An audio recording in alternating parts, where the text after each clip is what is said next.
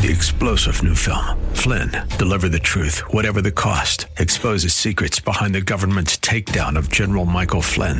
Flynn knew what the intel world had been up to. He ordered the first audit of the use of contractors. This set off alarm bells. He told the truth. He was the most dangerous person for Donald Trump to hire. They had to get rid of Flynn. Flynn, deliver the truth, whatever the cost. Available now. Watch it today. Go to salemnow.com. Salemnow.com. Thanks for listening to the Town Hall Review with Hugh Hewitt podcast, bringing to you the best voices on the stories and issues that matter. Helping make it all possible is the generous partnership with the Pepperdine Graduate School of Public Policy. Here's another piece I'll trust you enjoy. Joined now on the Hugh Hewitt Show by Senator Tom Cotton of Arkansas. Good morning, Senator. How are you? I'm doing well, Hugh. I hope that you're on the mend uh, from your uh, Genghis Kate inflicted cold. Uh, you know, you know what it's like to have small children. yeah, you know. Well, also it, recovering from last night's uh, loss as well. Well, you know, I have decided the Senate's still in session, right? No, no, we're out. Uh, no. We're good or I, bad, depending. I, I wanted to have a law passed that the NFL tiebreaker should be most player games lost to COVID. That should be their number one tiebreaker. Well, you'll have a chance to redeem yourself uh, on Christmas Day by beating Mike Gallagher's Packers. So I know. Yeah, we can still the, the, the, Browns can still win the AFC North. That's uh, we just got to win out. So uh, Senator Cotton, I played you. Joe Manchin. And I'm just curious are senators human beings? Because if they are, he's got to be pretty ticked off.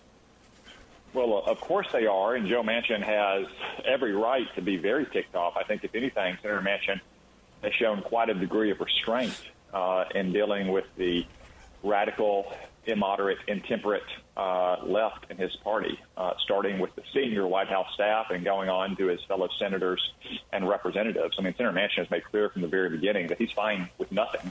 I mean, he tried to meet those Democrats halfway. Uh, we obviously have disagreements on, on the substance of what the Democratic Party might have passed. Um, but the attacks on him, in my opinion, have just been beyond the pale. I mean, he's just standing up for what three quarters of West Virginians want to do. Uh, and you've got people running around on MSNBC and politicians like Bernie Sanders saying that this is the death of democracy, that a senator reflects the preferences of three quarters of his uh, voters, and that 51 senators out of 100 in the Senate can stop legislation. You know, there is uh, there's a category of one which is Bernie, and let's talk about the other 99. I actually don't think I quite got the Senate till I went to lunch for the first time in the Senate dining room a few years ago. Because there you see all the senators and the and I mean you people work together for a lot of years. You see each other every day. It doesn't it's a it's a different workplace. You do not throw bricks at your friends who you see every day unless you don't want to be their friend. Yeah, Hugh. Um, I mean, each senator was elected by the voters of his state to represent them, whether we like them or not, uh, whether we agree with them much or not.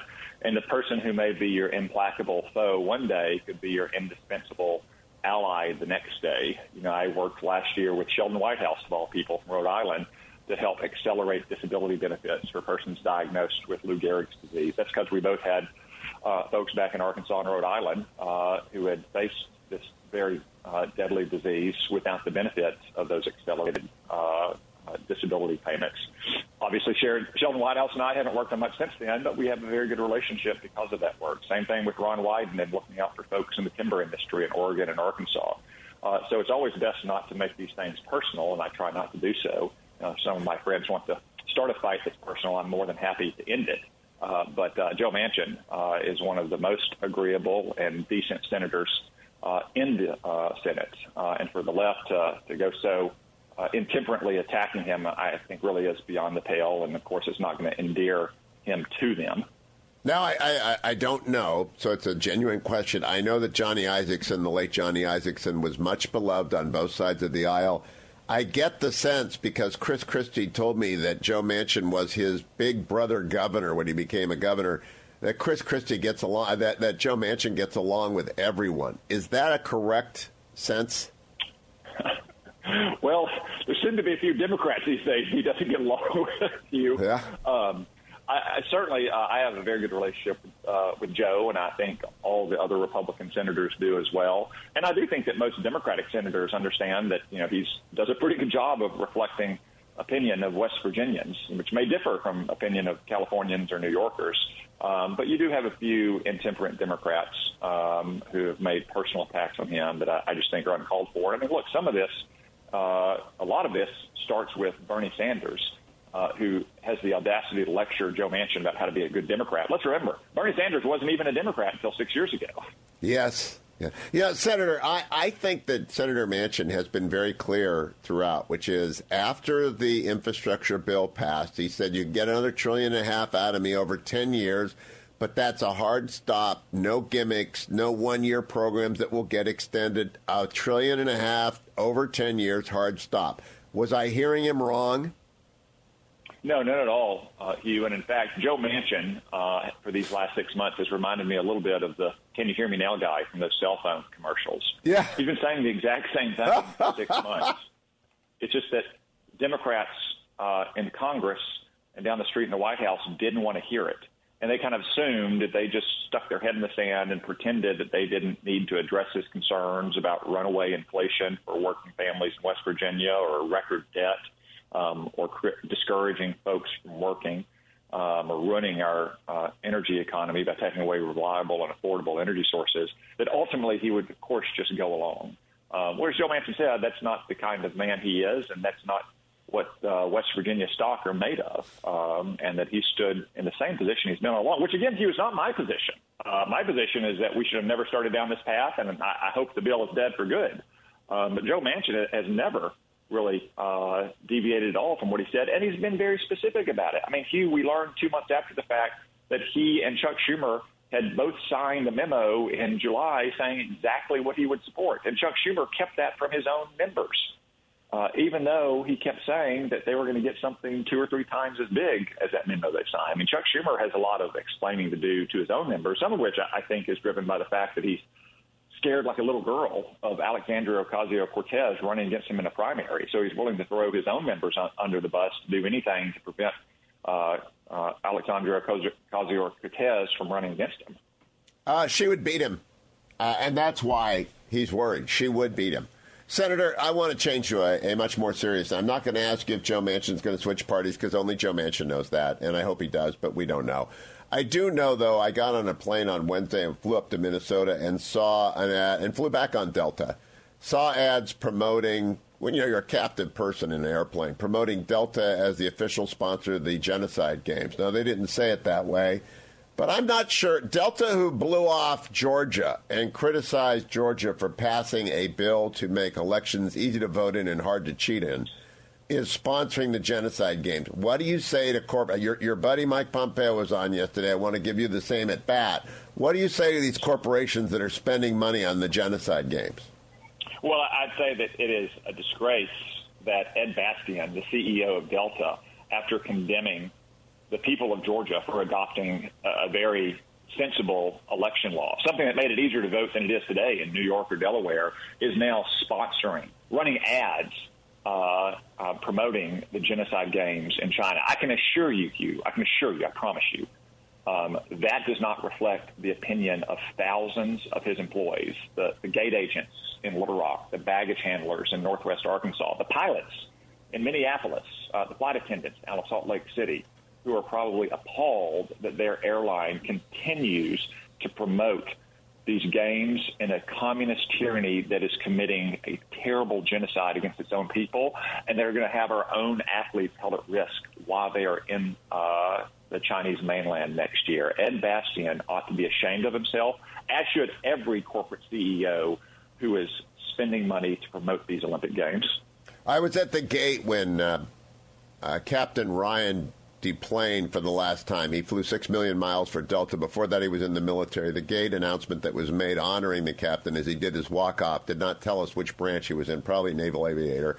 And in any event, he, he got up and he said, You know, I, I really loved working for Delta. He didn't bring up sponsoring the Olympics. I think you're absolutely right. I don't think anybody is going to profit by running ads during these games. I think it's going to be a black mark against them in history. I agree, Hugh. Um, you know, it's one thing to have a long time relationship with the IOC and not want to end that relationship, but to continue to run ads and to promote the Olympic Games while China is committing a genocide against its own people, while it's menacing its neighbors, many of whom are our allies, and putting our own athletes at risk is appalling, especially when some uh, corporate CEO like Ed Bastian at Delta was willing to go out and condemn the elected representatives of the people of Georgia for passing a law to make it easier to vote and harder to cheat. Yet now he's flacking for the Chinese Communist Party. He ought to be ashamed for it, and frankly, his shareholders ought to hold him accountable. Last question, Senator. Uh, a lot of accountants are pulling their hair out of their head because they were ready for BBB. They knew what was in there. Now it's dead. But there will be another bill next year, another reconciliation, and they've got to try and figure out what to recommend to their client. Of all of the tax provisions the Democrats didn't get this year, which one do you think they are most likely to try and push through next year? Well, here, amazingly, for a party that claims to be the champion of the working man, the tax uh, provision they're most obsessed about is a tax break for rich uh, millionaire mansion owners in California and New York. I mean, I'm sorry, Hugh, that you're still a, a denizen of the West Coast, but they want to reduce the, uh, or I'm sorry, increase the deduction for state and local taxes. And that was one of the single biggest provisions in the bill that the House passed. Again, amazingly benefiting primarily mansion owners uh, in New York and New Jersey and California. And you've got a handful of senators and congressmen who've said they won't vote for any bill that doesn't include uh, an increase in the state and local tax deduction. So if they pass any bill, I have to assume that it's going to be a massive giveaway for the wealthy. Yeah, what's interesting, Senator, I got to make clear I am a resident of the Commonwealth of Virginia, and I got to vote for Glenn Youngkin, but I still do own a home that would have benefited from a SALT deduction that's being lived in by my sister in law. But I'm a Virginian. Clear from every, he wants to make it clear for every person listening at the tax authority in California that he has right. no ties to California. He is not a California resident, and he is not going to be subject to California taxes. I will fight you, California Franchise Tax Board. I've got the receipts because my God, you know they do not let you go. It's like super glue. If if you get stuck to California, they never let you go. But I've got my I've got my receipts. Senator Cotton, Merry Christmas to you. I hope you stay healthy, and I hope the family stays healthy. I'll talk to you in the new year. Merry Christmas to you, Hugh, and Duane, and to the whole Hugh Hewitt family and all your listeners. We're truly blessed to live in this great nation. We certainly are. Thank you, Senator Cotton. Thanks for listening to the Town Hall Review. Our program is coming today in partnership with the Pepperdine Graduate School of Public Policy. It's America's most unique graduate leadership programs offered on Pepperdine's breathtaking campus in Malibu, California. Learn more at publicpolicy.pepperdine.edu. If you're enjoying the podcast, please tell a friend to go to Town Hall Review and sign up as well today. This is Carol Platt Liebau for townhall.com. It's been said in Connecticut that Senator Richard Blumenthal would go to the grand opening of a garage door, but even he ought to have some standards. Recently, Blumenthal spoke at an event celebrating the 102nd anniversary of the founding of the Communist Party USA. What a disgrace. Imagine the outrage, and rightly so, if a conservative senator participated in a Nazi party event. Everyone knows Nazism is an ugly, murderous ideology of hatred. But so is communism. It too is a godless, totalitarian belief system characterized by envy and irrational hatred. In the 20th century alone, it's claimed 100 million victims across Russia, Eastern Europe, China, Cuba, North Korea, Vietnam, and Cambodia. Its evil face should be shunned by decent Americans just as the Nazi swastika is. Senator Blumenthal has now apologized for speaking at the Communist Party event, as well he should. Anyone who would mainstream or normalize communism is despicable. I'm Carol Platt Liebau. The Pepperdine School of Public Policy, America's unique graduate program for leaders. Learn more at publicpolicy.pepperdine.edu. Three star general Michael J. Flynn, head of the Pentagon Intelligence Agency, knew all the government's dirty secrets. He was one of the most respected generals in the military. Flynn knew what the intel world had been up to. He understood its funding. He ordered the first audit of the use of contractors. This set off alarm bells. The explosive new documentary, Flynn, Deliver the Truth, Whatever the Cost, and covers the facts behind this scandal. Flynn told the truth. He was the most dangerous person for Donald Trump to hire. I find out the worst enemy that I'm going to face in my life is right here in America. They took my assessment and they wanted me to change it. And I was like, I'm not changing it. They had to get rid of Flynn. With in depth interviews, archival footage, and never before seen personal records of the man behind the headlines. I just felt like I was drowning. Flynn, deliver the truth, whatever the cost. Available now. Watch it today. Go to salemnow.com. Salemnow.com.